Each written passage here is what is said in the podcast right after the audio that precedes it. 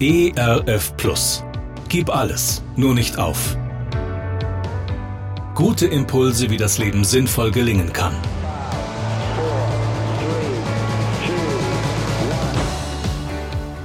Hallo und herzlich willkommen zu Gib alles, nur nicht auf. Mein Name ist Andi Weiß und ich sammle Gedanken, Geschichten und Interviews, die ich gerne mit Ihnen teilen will. Schön, dass Sie da sind. Jetzt sind wir ja schon ein paar Monate im neuen Jahr angekommen. Und wie ist Ihnen dieses neue Jahr geglückt? Hatten Sie am Anfang Vorsätze, Pläne, Gedanken? Wollten Sie etwas besonders Gutes umsetzen, ein Projekt schaffen, sich vornehmen, mehr zu joggen oder weniger Alkohol zu trinken, sportlicher zu sein, sich besser zu ernähren oder was auch immer? Und mal so unter uns, hat es geklappt? Länger als bis zum 4. Januar? Selbst wenn Ihnen das nicht gelungen ist, jetzt kommt eine neue Möglichkeit, die Fastenzeit. Die Fastenzeit ist ja die nächste Möglichkeit, sich endlich wieder einen neuen guten Vorsatz vorzunehmen. 7 Wochen ohne lautet eine wunderbare Aktion, die jährlich gute Impulse liefert. Und doch frage ich mich, ob das einem Menschen immer wirklich tatsächlich das bringt, was er eigentlich braucht.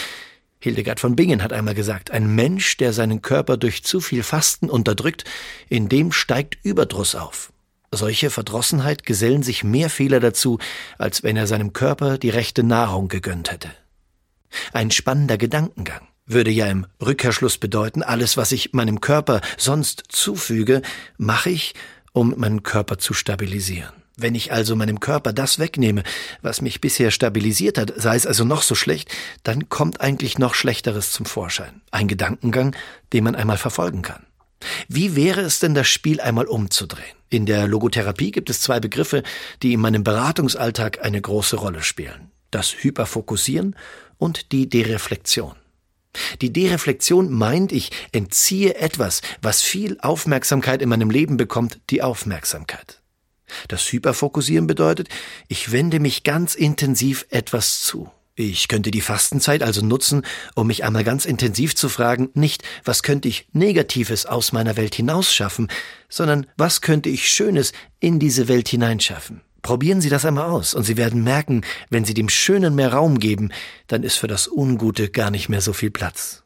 Ein Mensch, der seinen Körper durch zu viel Fasten unterdrückt, in dem steigt Überdruss auf, sagt Hildegard von Bingen. Nutzen Sie die Fastenzeit, nicht überdrüssig zu werden, mit sich und Ihrem Leben, sondern entdecken Sie einmal das Schöne, das Sie zu geben haben. Gerne unterstütze ich Sie auch persönlich, diese Gedanken direkt in Ihrem Alltag umzusetzen. Mehr Infos zu meiner Musik und meinem Beratungsangebot finden Sie unter andi-weiß.de. Bleiben Sie gesund, auch im Herzen. Ihr Andi Weiß. ERF Plus. Gutes im Radio.